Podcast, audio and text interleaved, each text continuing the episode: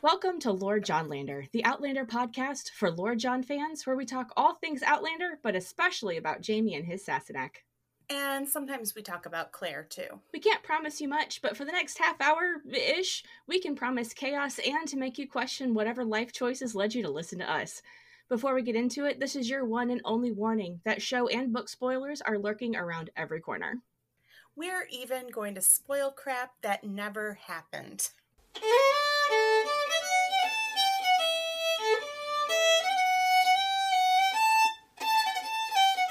welcome to Lord Johnlander. We are your hosts. I'm Mistress Pandora, but you can call me Pan. That's kind of a mouthful. And my co host, Beth, is here as well. Say hi, Beth. Hello, everybody. And today is a very, very special episode because we have our very first guest host, and that is Ness. You guys know her as Geek in the Pink on AO3. Ness, you want to say hi? Hi, everybody. Happy to be so, here. I'm so excited. We're so excited you're here. So, we are going to go through episode 105. This is Rent. Um, this is a fantastically like Dougal heavy episode. And we really wanted Ness on because she has some of the best Dougal takes ever. Um, and I really don't think that we're going to get through this in half an hour. So we may have to, this may end up being, this is probably going to be a two parter. But that's okay. Make it work. Yeah, there's just a lot in this episode. And um, I, I mean, it's just so much is revealed about the characters and just a lot to unpack. Yeah, so much content, so much plot, really, so much characterization and we all have very strong feelings about strong opinions. um, so I don't think that we had anything to clarify or correct from last week. So we are going to just skip that part, and if we did, oh well. maybe we'll get to it next time. Maybe not. Maybe we won't. Maybe it just never actually happened. Who knows? it will just remain a mystery. Or you can Google it yourself. Google it. It's fine. You send us a message on Tumblr, I guess, or Twitter, if you if you want. I guess. That'd be, that would be a fun segment. Messages from Twitter and Tumblr. oh, that that really would be like. Yeah. I would love. I think didn't they do that on the um Outcasts podcast? Yeah, that sounds familiar. Like the I fan think they might have done that. Yeah, we should. So, guys, send send us your questions and comments. Um, we are not Tom, reading their tweets. Hot takes. Yeah, hot takes. Nice things. Yeah, we um, love a hot we do. I mean, we we record well in advance though, so you may send us something and then have no idea, and then just magically be surprised. Yes, yeah, six six weeks later, like, oh hey, I forgot I did that. Um, but yeah, so surprise for everyone, us included. In a month, we're gonna get emails and go, "What the hell is this? Who is it?" Oh yeah, we did. We did open our mouths on that one, didn't we? Oops. All right, so rent. We've got Claire is getting on the road with Dougal and Jamie, whom she still thinks is McTavish, Rupert Angus, all of our faves. Uh-huh. And this episode opens up with Claire quoting John Donne at the lock. And this is where she meets Ned Gowan. Oh, Ned. Oh, so exciting. We, we stand Ned. We oh totally my God. Love Ned. Pansexual icon, 100%. like, Ned is a guy who will try anything twice. Um, For sure. He, I, I, just, you know who he'd get along really well with is Harry Quarry. Mm. Oh, that's a good one. The other, the um, other pansexual icon. Yeah, oh God, that's a ship I've never thought of. Jeez.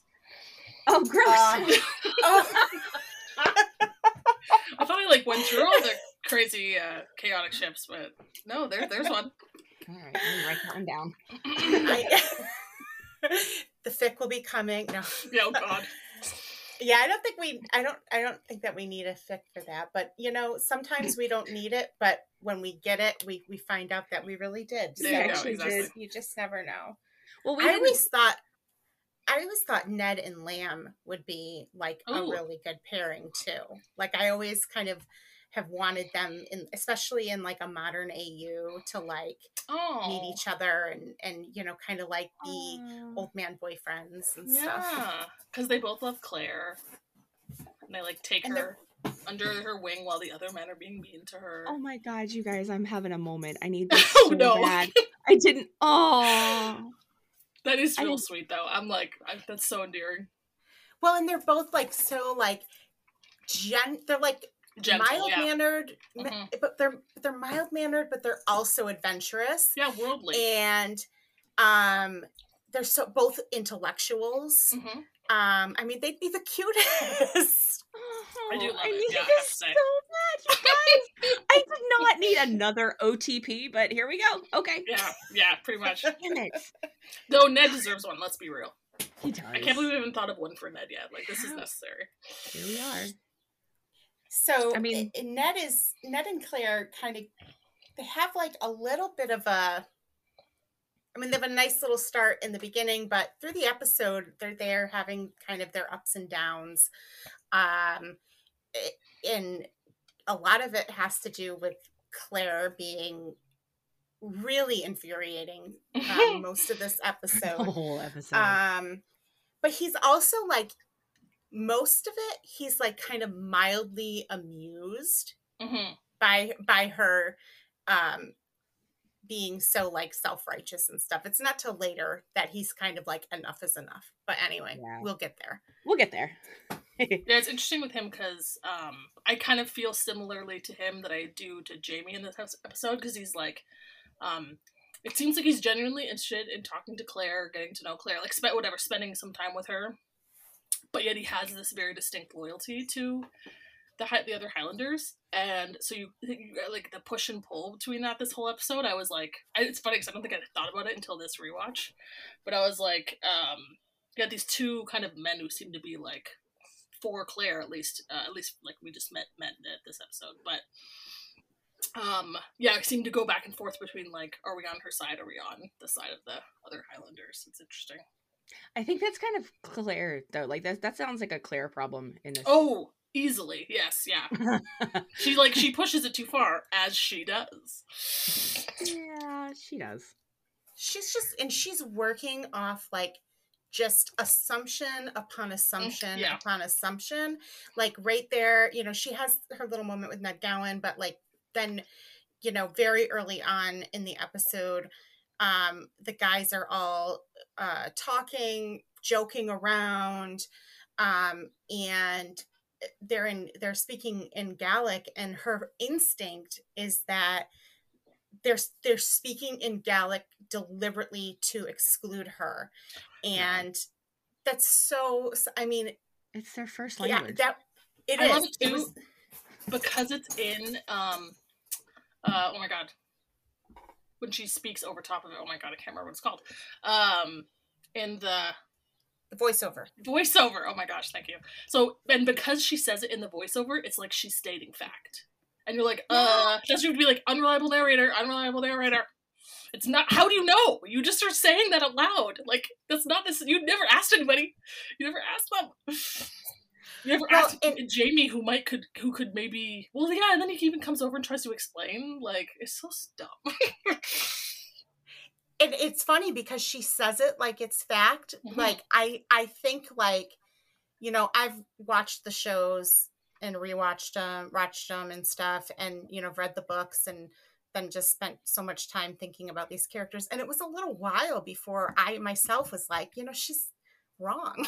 like they that is their primary language and the fact that they've been speaking english around her generally is actually a courtesy to her yes, Mhm. um one thousand percent. because y- y- why would they otherwise speak anything but Gaelic? Mhm. especially where they are it's not like they're in london Yeah, exactly. yeah Um, And, and we kind of see that in the last episode. We didn't really touch on this at all, but when Murtagh is translating for her at the gathering, he gets shushed.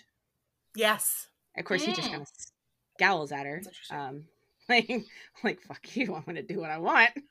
Yeah. Yeah, there you go. Well, that's Murtagh. yeah, it's- That's Murtagh. God, I love Murtagh. This is a good But Murtagh it's episode too, does- but I'm getting ahead of ourselves. that does happen at the beginning of the episode too, right? So that kind of sets the scene for the whole episode. Mhm. Like, oh, they're against me. So then it's like, is she making conflict out of nothing? She started Yeah. that. She came to be angry. hmm Yeah, well, and I think and and I do think she has some justification in being Oh, angry, sure. right? Like, yeah, you know, she it, she's just been kind of first of all, she's been outwitted by them like at every Right. turn hmm and she's trapped and now she's like stuck on the road with them although and i think because she's hoping that she's going to be able to find Craigh na Dun. Yeah, she's Um, like single minded about that. She's like that's her main Yeah. focus. Her mind is always there, and I think because I, I mean, I don't think they've no, because they wouldn't have talked about this yet in this show. But if, I always wonder, like, oh, is it because of her glass face that that I believe is Jamie uh, says that about her that because she has a single minded focus on something that she doesn't want them to know that they know that she's lying the whole time. So of course they don't trust her. Like you know, like does that make sense? Yeah, absolutely. Um, and I mean, they never really go into the glass face on the show, but at all. But Oh, like, okay, so I'm just I'm, I thought it was at least somewhere, but maybe it is. I but no, I you know, genuinely don't think it's- remember. It's kind of But visually. It's visual. Yeah, true. Yeah. Yeah. Yeah. Yeah, I mean, she's she's definitely walking around. My my mom would say like a with a puss on her face. the whole time. That's cute. but um yes she's got a chip on her shoulder she's just and what now that she's so singularly focused i think it's making her even angrier that she's hasn't quite gotten to that goal yet you know so Mhm. she's just you know more and more mad and then yeah it's she's looking for things to be pissed off about um and we see that And the men don't take to that very well, especially a pair. Well, no, especially Angus, obviously, which we'll see later on, which was which when it gets intense.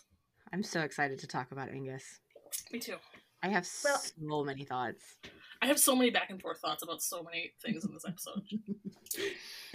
Claire is so infuriating, yes, but then it's like, of course, but that moment, once again, we'll talk about it when we get to it. But it's like I can't help but, like Beth was saying, there's moments where I'm like, yeah, they treat her so terribly. like I, it's it's it's both. It's somehow both. and here she does not have any female buffers Right? like None. at None. Leoch, she's she's got Mrs. Fitz especially, who just thinks that she like walks on water. Mhm.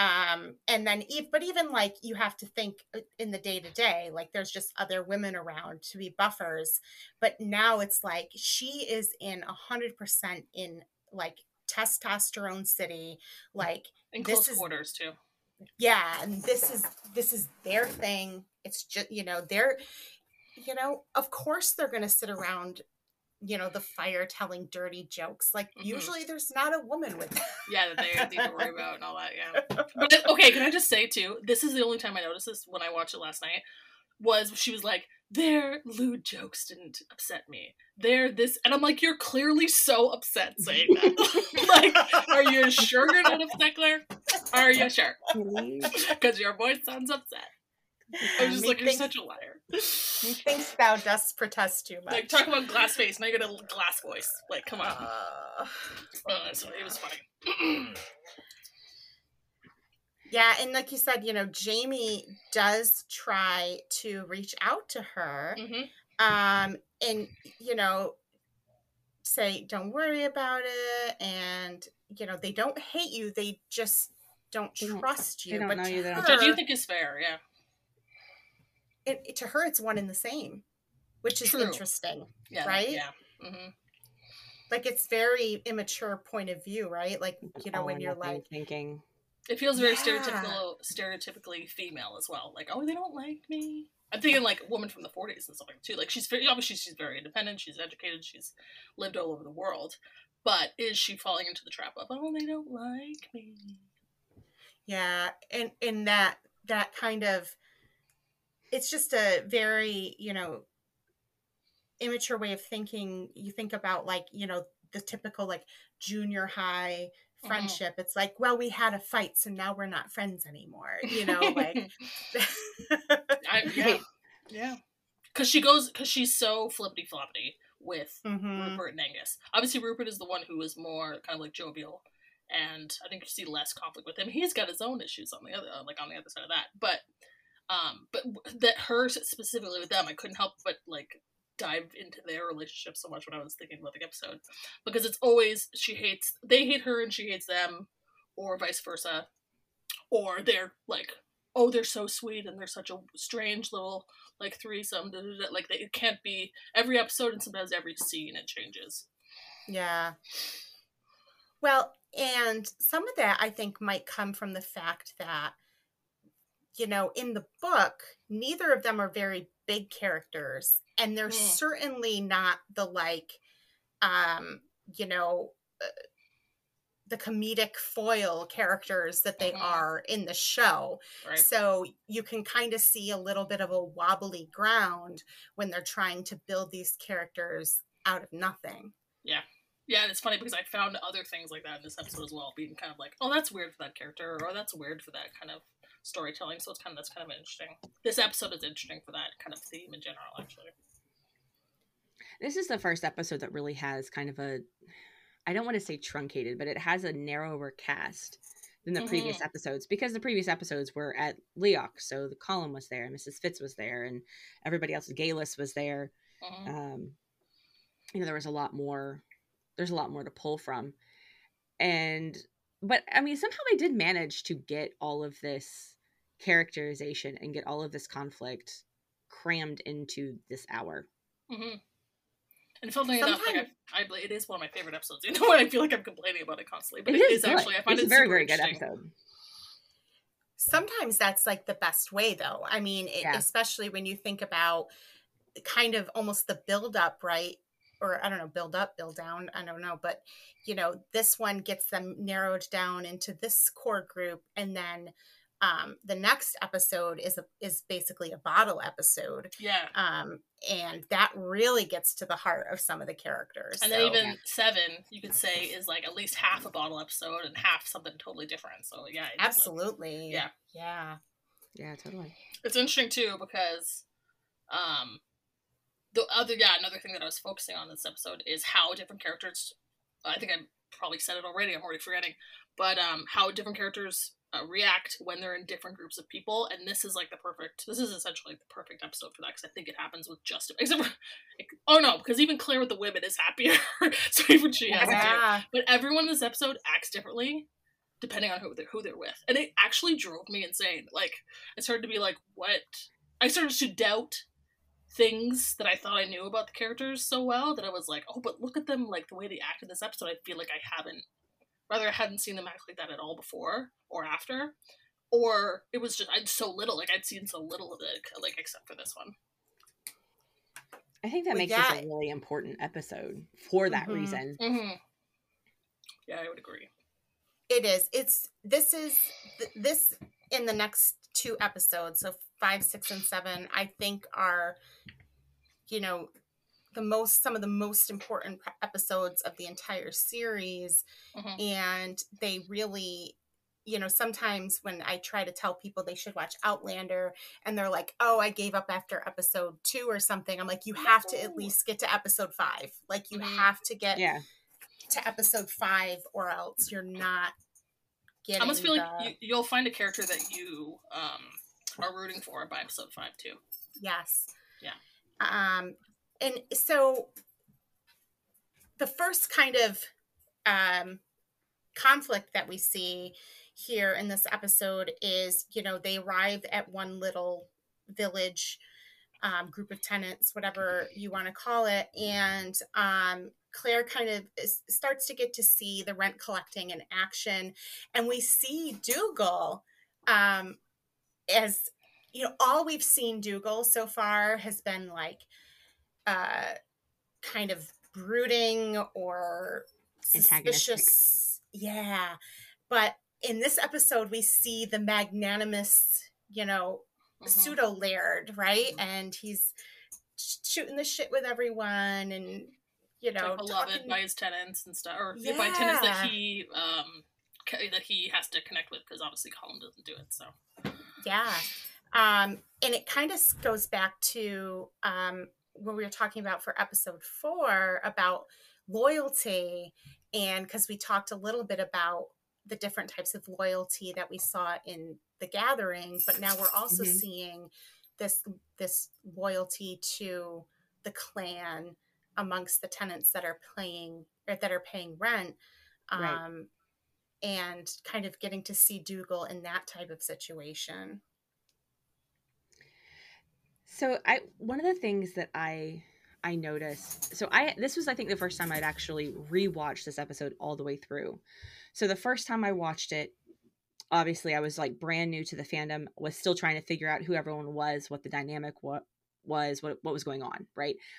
But now coming back to it after having a solid 2 years of developing really strong opinions about all of these people.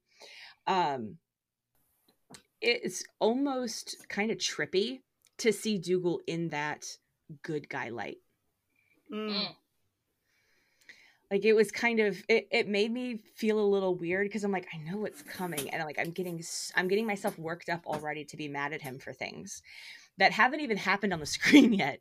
but I'm curious. Okay, so you guys keep talking about that about the first time, uh, and it is the first time he's magnanimous. It's the first um, long stretch of time that you see him um make i guess make good decisions i guess you could you could say and like you could see genu- him genuinely wanting to help people here and there throughout the episode. But um what always sticks with me as the google as the google oh my god as the google stand that i am um is is at the end of Castle Leoch where he's playing with um spoiler alert his son?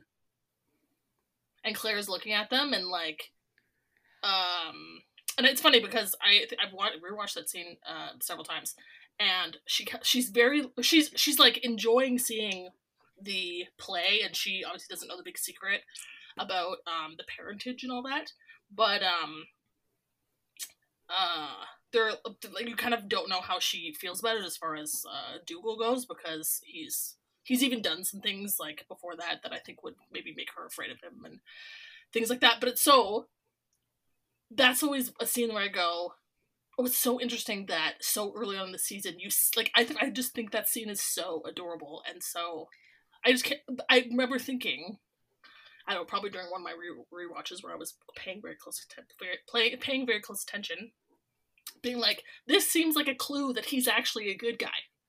He's like, "Oh, look at him," and he like cherishes these moments with his kid and his nephew slash nephew slash son, because I think I think it is maybe it is like a trick of the to trick the audience of like oh look at him he's so sweet to this kid how can he be such a bad guy? And I definitely I know I definitely like um fed into that of course until I think it is the gathering when he stops her in the hallway and he's wasted and then you're like that, that's just the first thing I think of as far as um, one of his first um, really bad behaviors uh, come into uh, Claire's knowledge, at least.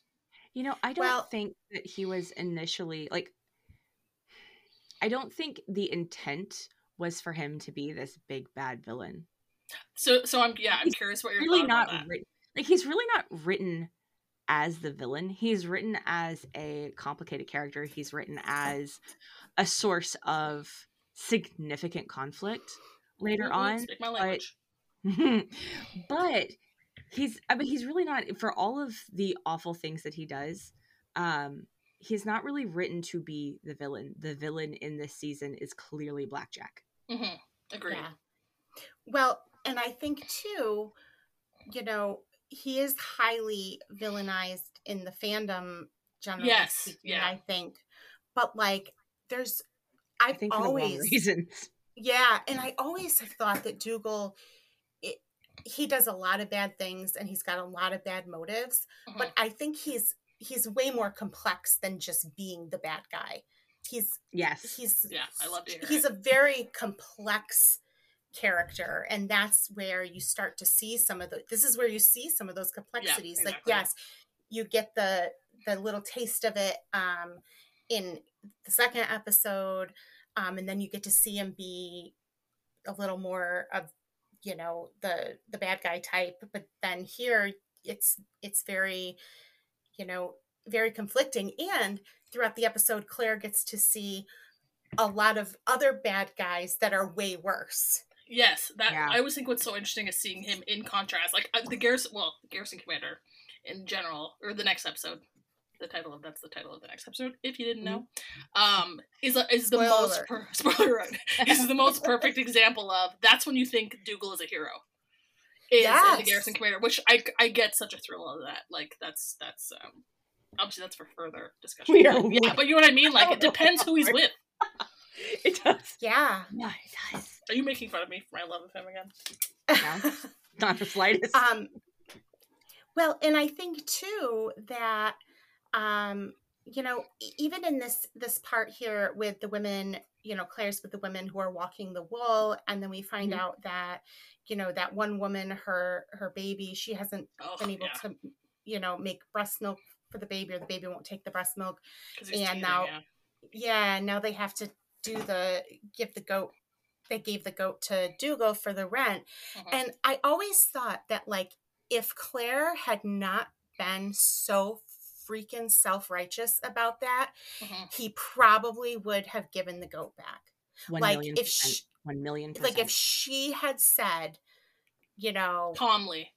calmly, like, hey, here's the Respectfully, in yeah. private. situation. hmm Yes, because you see it later in the episode with the the folks that uh, the British had were just, come through. Yes, yeah, exactly. and he he like redistributes the wealth. I mean, he's like Dougal's a socialist, man. Like, come Yeah. on. you can't say he doesn't care about those people. Like he clearly does. but at the He same Absolutely. continues time, to prove it over and over again. if he had given in to this English woman that nobody knows, Mhm. who's throwing a fit and is acting drunk and yeah, it makes him. speaking Yeah, up, that's what it making is. a scene, speaking up against the men. If he gave in to her, he would lose power and respect in Yeah. that village. which is Absolutely. so That's much what it- that's all he it- is that was how he gets his 100%. stuff done. And That's all it was. That Mhm. that's what it was. If she had just like pulled him aside and said, "Hey, hey, Dougal, man, this this is a baby that's gonna go hungry tonight. Can we give? Can I'm we sure you the could sneaky the goat back into. You know, there's ways to do it. Not everybody's paying attention. He absolutely would. He Yeah. absolutely He would. She would. He just needed to to, to save face. It's funny because when we're you guys were just talking about it, I I just had this mental image of like the town Facebook page people people being like, you know, like Claire posting on it like, "Can you believe that he wouldn't give that goat back?" And like half of them are like, "Calm down, rent is rent. They have to pay the rent." You don't know how we do things here at Sassenach. yeah, absolutely. Mind your own business. What I love too is I when I was watching that scene, um, because um, Angus is in that scene drives me absolutely insane. Uh, But the way and okay, and so obviously like that's enough. I'm tr- trying to move to the Dougal part, but uh, Dougal's not happy that Claire la- that Claire um escaped his uh, henchman's uh, eye, and he's like get up and walk. for it. Barely, not on Netflix. Um, so he's upset that you know they couldn't hold down the fort and uh, giving him shit and stuff. But when he talks to her, he's totally calm. He like is angry for a second, and then you see him like take a breath or take a moment, and he's like, Mhm. what's he says something like um what like what's the more meaning of this or, or something he asks her for some sort of exclamation ex, explanation oh my god explanation and he's so mature and, cal- like, and calm about it like Yeah. literally compared to everybody else in that entire scene other than um the savior that uh, comes in as well but yeah. um yeah you can't you can't be telling me dougal's this uh massive villain only villain he's uh not. people he's just not He's not unhinged. Like he's he's the scary kind of a little nutty. Like he's got Oh, he sure. has not as scary as Geillis, but I'm getting way ahead of ourselves. Um, match, match made in hell. yeah oh go. God.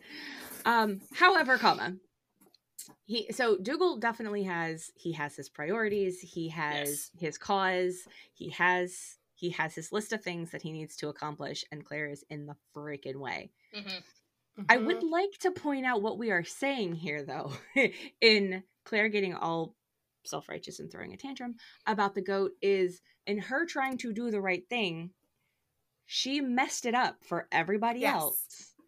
And that's for like, is that does that feel like foreshadowing? I was gonna say like- that sounds like her as a character. This sounds like her as a person. of this series. Yeah, no, it's Like, absolutely true. So let's let's just let's call it call a spade a spade. She Mhm. messed up. Yeah. Yeah, drama. oh, absolutely. That was not Dougal being cruel. That was her acting impulsively on things that she doesn't understand. Yep. And you know, a little bit later in the episode, um, when Jamie goes to talk to her again, like, you know, he keeps trying to like give her these little like talking tos, and then he kind of washes his hands of her, and then you know, um, She's annoying. he's he says he says you shouldn't. He gets annoyed a- by her. Yeah, and he says It's you should amazing. not It's like be- the first, kind of the first time, the first official time after he's got like the massive hard eyes. It's, it's yeah, Well, it's like the first and only, but yeah, You know? exactly, exactly. It's so But, like, strange. he says you shouldn't be commenting on things that you don't know anything Yes. about. hmm And that's so interesting to me. And, you know, I don't want to get too much into to uh parallels to today, but you know, th- that's a lot. It's very similar to some of the conversations that you see being had um, about like racial injustice and stuff today. Oh, Is that like you Mhm. know you there's there's a place for you to put your nose in the business and there's a place for you to not right and you have to find that balance and that's that's exactly you know what's going on here and she's she's she's looking at everything they're doing from this like english um 20th century perspective. Yeah. yeah. yeah Very specific. Which she lens. thinks is superior, which it just in some cases it's just not. it's just different. and she's so incensed that when they go to the pub that night and Dougal's giving his speech, um, you know, she obviously doesn't know much Gaelic or Gaelic, sorry. Um, she obviously doesn't know much Gaelic, but um, I think if she'd had a little bit more of an open mind, she might have figured out what was actually going on sooner. a lot sooner and could have saved herself some trouble. I want to go back though. So I think I think it was Ness who said something who mentioned the, the savior in the scene with Oh, the goat. that scene, man, is there's so much packed into that.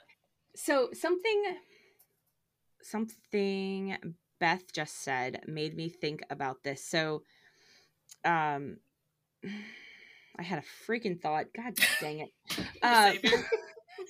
savior, Oh, uh, Beth talking don't- about uh, don't don't talk about things that you don't don't understand. understand. You're Like keep keep not it entitled to. Uh, what was I gonna say? Oh, I can't remember now. Okay, ah, I, I got it, I got it. Okay. So bear Here's a part me. to cut. Bear nah, bear with me. So Claire has by the end of the series, so I know we're gonna I'm just gonna talk about every little freaking thing. So by the end of the series, not the episode, the series of books, Claire has been married a total of three times. Mhm. Four if you count Jamie the second time. but where her husbands have all seemed to go wrong is try to just tell her, don't do this. oh yeah. Don't stick your nose in where it doesn't belong. Mhm. Don't make a scene. Understand where you are. You're a woman in this time, blah, blah, blah, blah, blah. The only one who hasn't actually done that, though, if you think about it, is Lord John. He kind of let say, ah, got it. So Jeremy Foster made me think of him because, you know, As he Mm. should. yeah, as he should. Um, but yeah, so when they're when they're married, there's that conversation that they have. Pretty sure they were laying naked in bed. I love that scene. Um, where she's trying to explain to him, it's the best. Where she's trying to explain to him that she and Brianna are from the future and all this Mm. stuff, and he does not believe her at all. but he kind of leads by example in this this is such a such a stretch i don't care he kind of leads by example on that on that front of don't make a scene when he says no i i don't believe you but I, i'm too much of a gentleman to act like this in public yeah, he Yeah. says I, I I promise I'll act like I do or something like that. right like I, i'll go along with it if this is what makes you happy What a sweetheart. what a sweetheart Well, and and it's interesting because John has out of all the characters except maybe Colum, but um, has spent most of his life around very strong-willed women. Oh yeah. that's Yeah, true that's, that's a big one. uh, benedicta So minnie yeah, I mean, it's just uh, Hector even Jamie like had a, yeah, Jamie had a Even little bit think of time, about- but no, it didn't last long. even think about the his um the the character Ness Nessie, right? yeah Oh, Um, sh- she's very strong-willed, and they end up becoming very good friends. So good he he has a really good way of well first of all he's smart you Right. know but he he also just has a very good way of of uh handling you know that type of stuff and you know jamie i'd argue i mean he i believe his mother was very strong-willed but he Mhm. just didn't have all those years Yeah, exactly. Yeah, yeah with her he only saw her through a child and then he left Jenny when he was a young teenager and all that stuff. So he had some of that too, but it wasn't like as con- probably not as consistent as he when he was a, when he was an adult, which I think it would have significant uh, influence. Well, even as Well, a yeah. kid with Jenny, though, so like the dynamic there is going to be very different. So Yeah, that's yeah, true. El- Yeah. Ellen was a Mackenzie, so she would, she, yeah, she would have had a big old Oh, personality. for sure. But Jenny would too. However, comma, he's the heir now. Yeah. So there, even though she's older than him, there would be a little bit of difference in their Yeah, his interaction. his whatever his um, whatever he says still goes, right? So in a- Well, in and I think- way. I think too that b- because Jenny had to take on that role so young, Yeah. she still had a lot of growing up to do as well. So it's Mhm, just mhm. it's just a, it's just different. Yeah. Um but yeah, John is he is the uh he's the difficult woman whisperer. well, I, I always think too. Uh, that made me think of how um, I I feel like comparisons between John and Claire are or should be obvious if they're not, but um, while I feel like John, it's so it would be so easy for John to be in a, the same situ- uh, to behave similarly to Claire and thinking that he has a, he has this impressive title, he has this um, kind of impressive military background. Um, uh, yeah, he's very educated and and worldly, travels all over the place, and yet he never once thinks that he's the smartest person in the room that should be telling everybody how to live their lives. Like it's just not who he is. And so, and I maybe it's just um, because I always think maybe it's it is just because he had so many outsider experiences uh, through his life that he's just humble that way.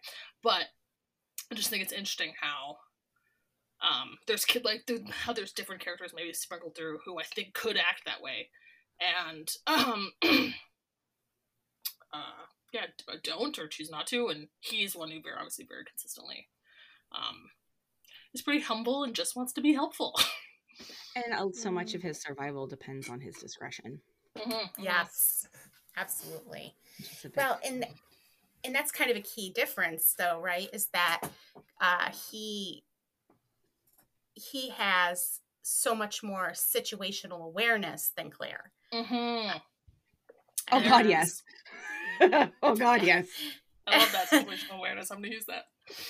and it's I, I don't know i just find it so fascinating with claire because um she does have so many adm- admirable traits Yeah, in a woman right? But at the same time i think sometimes you can get blinded by the those admirable traits and there are other traits that that you can have as a woman especially that help to um temper things a little bit and i'm not saying like you women should be quiet or god no you know? i know i was i was i was worrying that i was kind of coming off saying the same thing like like we're bad feminists and saying like oh she should be quiet and obedient and listen to the men which is not the case that's not what we're it's saying just yeah, what that we're saying is she should be smarter about it yeah and it's really yeah. from a smart like and from a respectful obviously um just of everyone despite whatever they are and um that just because she's a woman doesn't mean everybody's maybe against her. Like the reason they have um, doubts about her are valid, especially in their way of life. Like it's not because you're an outspoken woman necessarily. Like it doesn't just have to be about that.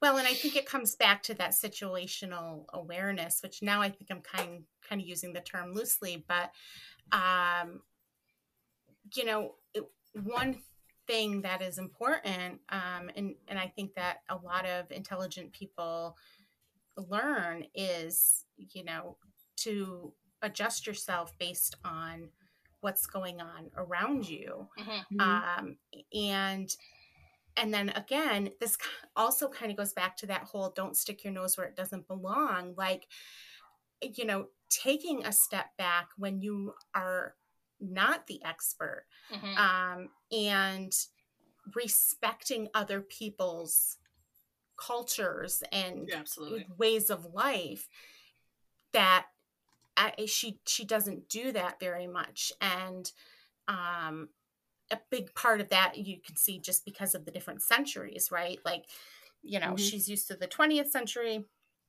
and now she's in the 18th and yeah we can all sit here and say like things sucked for women in the 18th century mm-hmm. but if you're if you're going to be living there you've got to find a way to yeah adapt adapt and mm-hmm. be just as strong-willed but maybe not be so um i don't know well, because the conflict is not going to help you. I think that's yeah. the point. And I think of someone like Geillis, who is a certified psych- psychopath, or obviously, yeah, despite that, she and obviously she you've there's revelations about her and things, but she found a way um, to I possibly thrive, thrive in the way that she wanted to. She got pretty mm-hmm. much everything she wanted back in the 18th century. Like she is not that dissimilar to Claire, and she figured out a way to get yep. what she wanted And she leaned into the crazy? Well, crazy. the mysticism, like we, she leaned. She's she really had leaned into that. Yep, I'm a witch. and but but once again, didn't get caught until Claire came. Like, what's that about? Just brings the drama with her. Yeah. Um.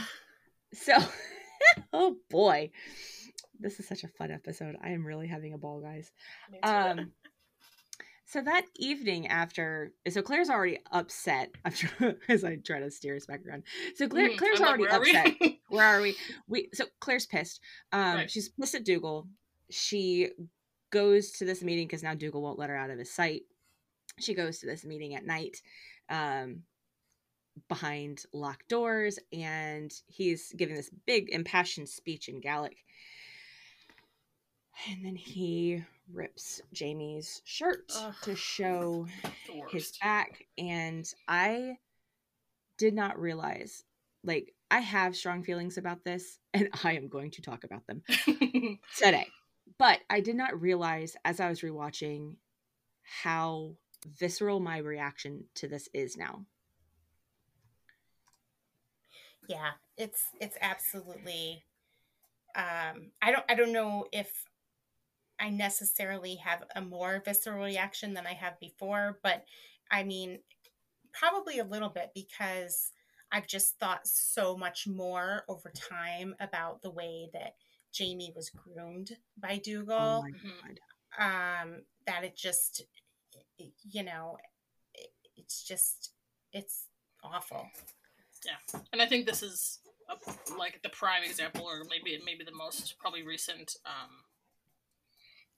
uh, um, um, all-encompassing kind of example of his, like what you might say is villainy, because he, mm-hmm. um, he has his priorities. His priorities mm-hmm. are, um, what he chooses and what his um, upbringing and his uh, job kind of uh, demand of him, which is um, very, which is very demanding.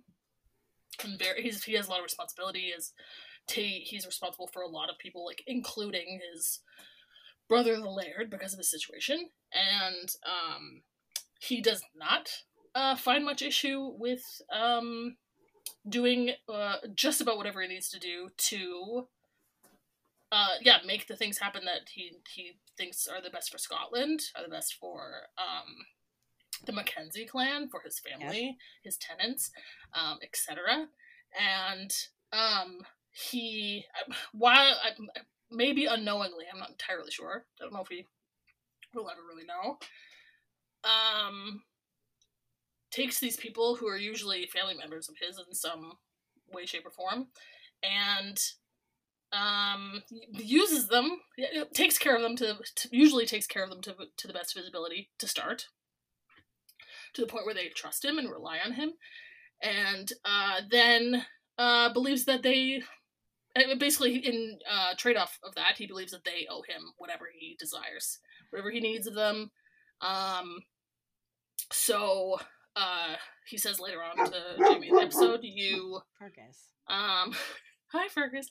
Um, you uh swore an oath of fealty to the Mackenzie clan, and so I can do whatever I want with your back. I can do whatever I want with your shirt. You, I own you. I own you. And he doesn't say it, but I always feel like it's implied when he talks to Jamie that I took you on as a six, whatever, 16 year old or whatever it was. I taught you how to uh, I, t- I took you under my wing after your father, or no, his father was still alive. No, but after his, um, or when he um got back from school. Oh my god, I'm getting my lineage and thing all all uh, all screwed up. But he he takes him under his wing.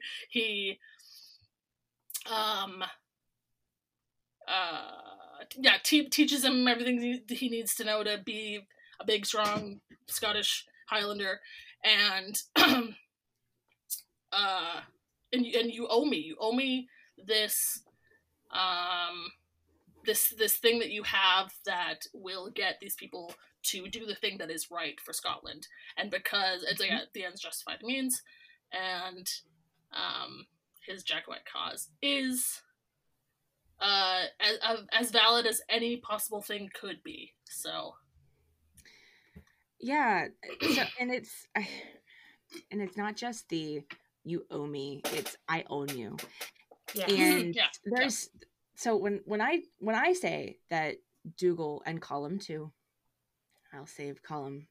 i'll i'll rip him up a new one for another day his but, his, his stuff is revealed later on so dougal and colum have both groomed jamie since he was a teenager that his worth as a person is dependent entirely on what if his body he is willing to sacrifice what if his uh-huh. body his person he is willing to sacrifice and that really is so apparent when he rips the when he rips Jamie's shirt and like this is this is a personal private thing like this is not something he is comfortable mm-hmm. sharing about himself because of all of the shame and everything that is everything that's wrapped up in his scars uh-huh. he does not want to share that with people like he likes to keep some manner of privacy for his own feelings his own experiences and for the love of god like it's his freaking body like mm-hmm. yeah. he has no bodily autonomy and that is Mm-mm. such no. a theme in this whole damn series. He has zero bodily autonomy. Dougal has stripped it. Black Jack strips it later. Claire strips it later. Like he has been absolutely. Oh, I'm getting incensed. and I think it stems because he is a soldier. So it's like, yeah, your body belongs to your country now. And then Dougal obviously takes it on very personally. Like, oh, I'm for the time, country, so your body's mine. But at the same time, like, that's insane. It's absolutely insane and it's absolutely incorrect. It is oh for sure terrible. It, it, it was a terrible take then. It's a terrible take now.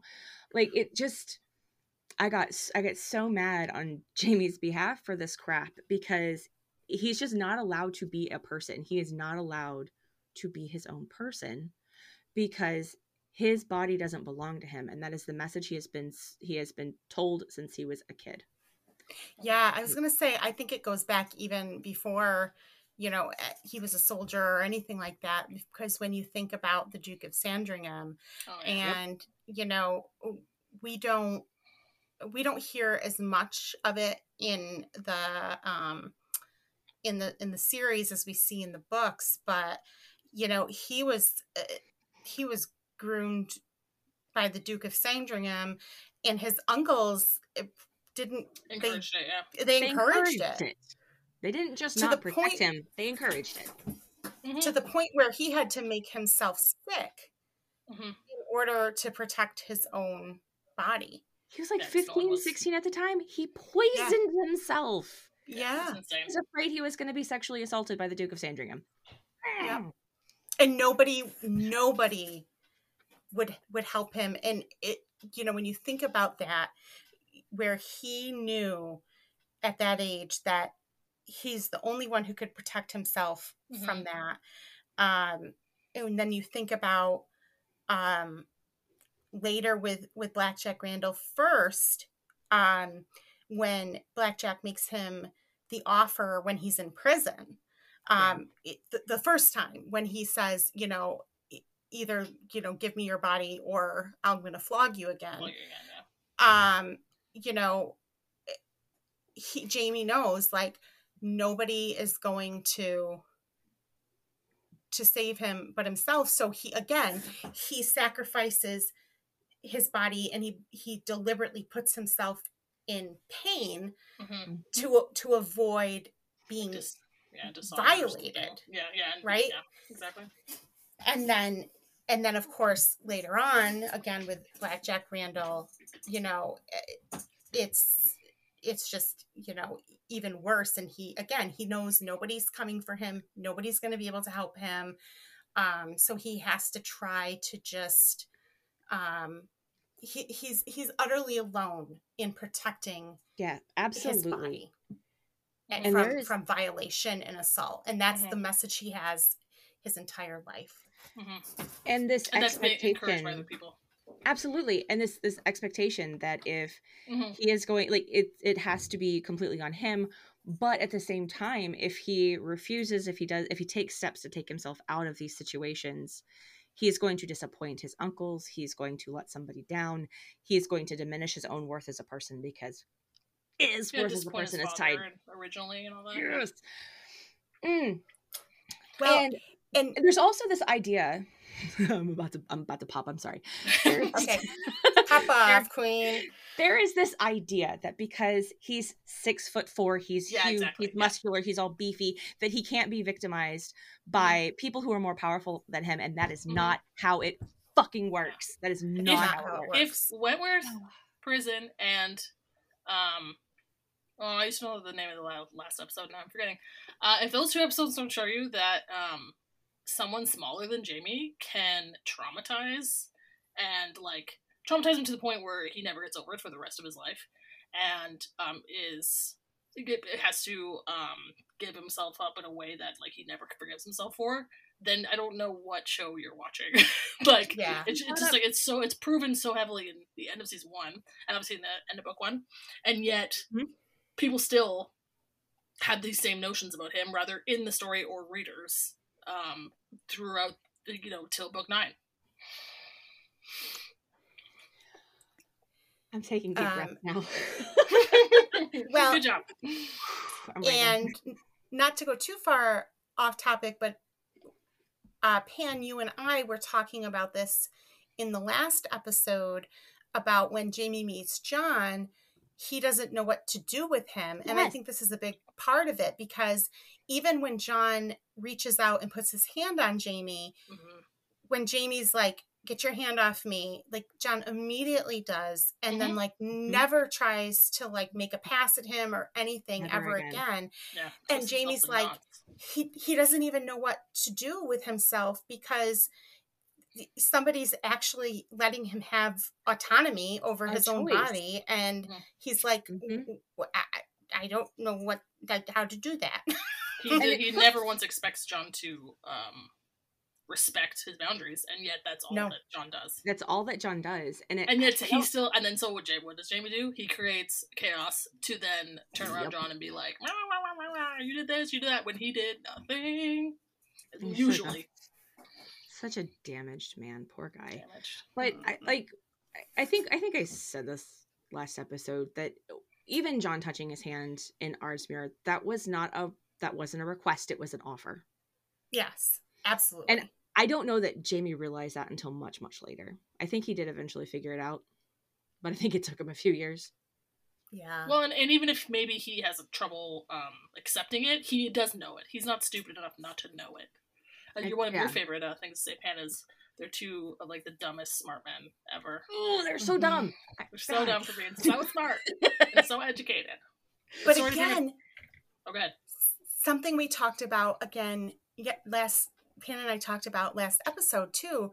You know, it's so so John lets Jamie have autonomy over his body. Mhm. And Jamie's so freaking mixed up about this that he goes ahead and gets himself in so much trouble Mhm. that John is forced to flog him oh, God, so it's like yeah. it's so again it's like he's he he doesn't even know what to do with this autonomy so he puts himself in a position Yeah. where he he has to give it up himself. Yeah, exactly. it's He has, like, yeah, like I said, he creates creates the chaos so that Uh. um, it's a repetition of his past traumas. Yeah. Oh, Mhm. dummy. oh, But it- so and dumb. sorry to bring it back to Dougal, but I will. So no, we need um, to bring it back to Dougal. but I, it was so interesting. I just this just popped in my head as you're talking Jamie's bodily autonomy. Um, but I, uh, I the detail that Dougal um, fathered Colum's child um, because he couldn't uh, produce an heir, and that was confirmed, right? Am I? I know people Yeah, I think it, but it- was confirmed, right? it comes out later. I think it is that season two. Is it? Or could've later in this season? one. So I don't. I've seen it once. I'm not the authority on this one. What? But um, oh no it's in season one okay, Yeah. yeah, that's what I thought. Yeah, he's like, I When- assured your bloodline. yeah yeah Yes, yes, when they had the fight. That's right. So it is a few episodes from now. Sorry, but um, uh, but they do, but there is that awkwardness at the Mhm. um, head table in what is it, uh, the way out or something. 102 i think Oh, there Yeah, you too. go. Um, so it's you know it's it's sprinkled in for quite a few episodes. Um, and Dougal being the second son of a laird. Um, like Jamie himself, there's lots of parallels there that I could go into, but I won't. Um, Ooh. but Mm. he so he's okay so i'll try to make this quick but so he uh, has grown up knowing he's the second son knowing he's bigger and stronger and capable of more physically than Colum just because of reality um not ju- there's no judgment there it's just reality medical realities um he uh and so um, I'm sure he's got a lot of complexes about like, oh, I should be laird, and um, he's obviously very upset with Jamie, um, thinking that he even has the um, idea of becoming um, leader of Clan Mackenzie, and here he's in the next thing you know, he's in this situation uh, where his brother is having trouble producing an heir, and he's the laird, and he needs to and it's it will bring shame into their entire clan. And so he and who knows how this conversation went, we don't know. I'm just speculating. But so he rather is um demanded uh his his um his body is demanded, his uh will is demanded, his, like his presence is demanded uh to help with this um issue that his brother's having, that his clan is having, that would have dastardly kind of uh, results um, long term and on a big big scale for their kind of whole world. So I just keep so I can't help but think like he either offered himself up to produce a child that he that would never know, or yeah, most likely would never know, or that he would never be able to claim as his own. Ah, the Um, parallels ah. Right? right? 'Cause I'm telling you, I could go on and on, and I'm thinking more as I say it. Um, and he that he also that he has to be um, not s- similar to Jamie, but not entirely, but that he grows up, that he watches this son of his um, grow up and become a laird, something that he never got to do. Um, so hold it, and hold it in, Beth. Hold it in. uh, I'm trying to make this quick, but it's not happening. Um, so he he was so yeah. So sorry, I can't seem to get my point straight across. That what I'm trying to say, which is that Colin either said you have to do this, you don't have a choice, because we have of our similar genetic makeup. So uh, this is my best option. You owe me this because I am your laird. Um, and not to mention, oh my god, I could go on and on about the things that um Dougal has to make up for because of Colum's, like the things that he does. Yeah. Um, when when it's like he's got his own freaking place that he lives with his wife that he never sees and his daughters that he never, see, you know what I mean? He's he Yeah. he has a life that is not his own, and he li- he lives the life of a pseudo laird because he um chooses to because he wants to because I think he wa- uh, wants that life, but then he doesn't have a choice but to participate in, participate in because of his values. Um, but And also, also I just- don't think Colum would give him a choice because we will find out. And I think we have already a bit. Find out the kind of person that Colum is, which is Mhm. very uh, calculating Yeah. and um, who knows? He's the older brother. He may have taught Dougal from a young age how to manipulate people. So I hope that I hope I actually said what I wanted to say. But there you go. he said a lot of good stuff. Uh, But I mean, bodily autonomy, he's inflicting this on Jamie, and yet he has the same. He has a similar issue. It is.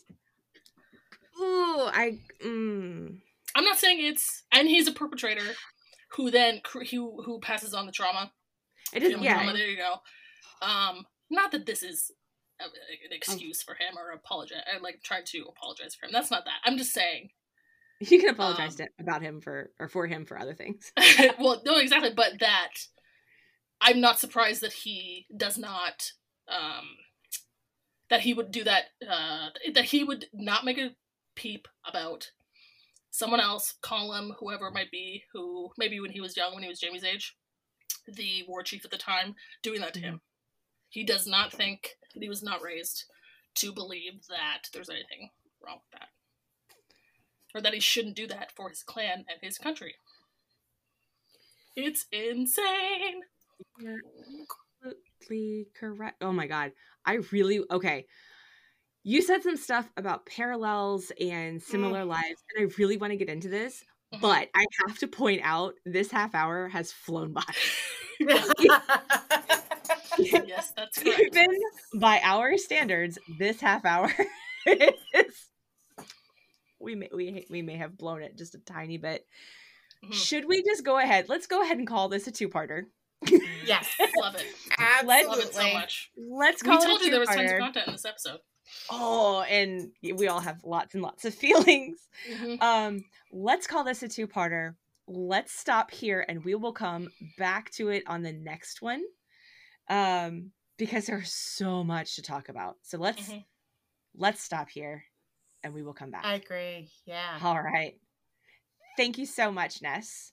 I can't wait to finish this conversation with you. Me too. Let's Oh, go. this has been fun. Let's all come right. back Yeah, this is time and do awesome.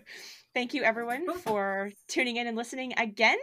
Um, I have no idea how many people are going to be listening at this point. I was Oh, gonna say if you're still here, Still here, we're still surprised, and we still appreciate If you. this long-winded rant hasn't turned you off completely, And or we're my not done. Apology, which I will not apologize for. We're just going to bookmark it, and we will finish this rant shortly. Bye, everyone. bye.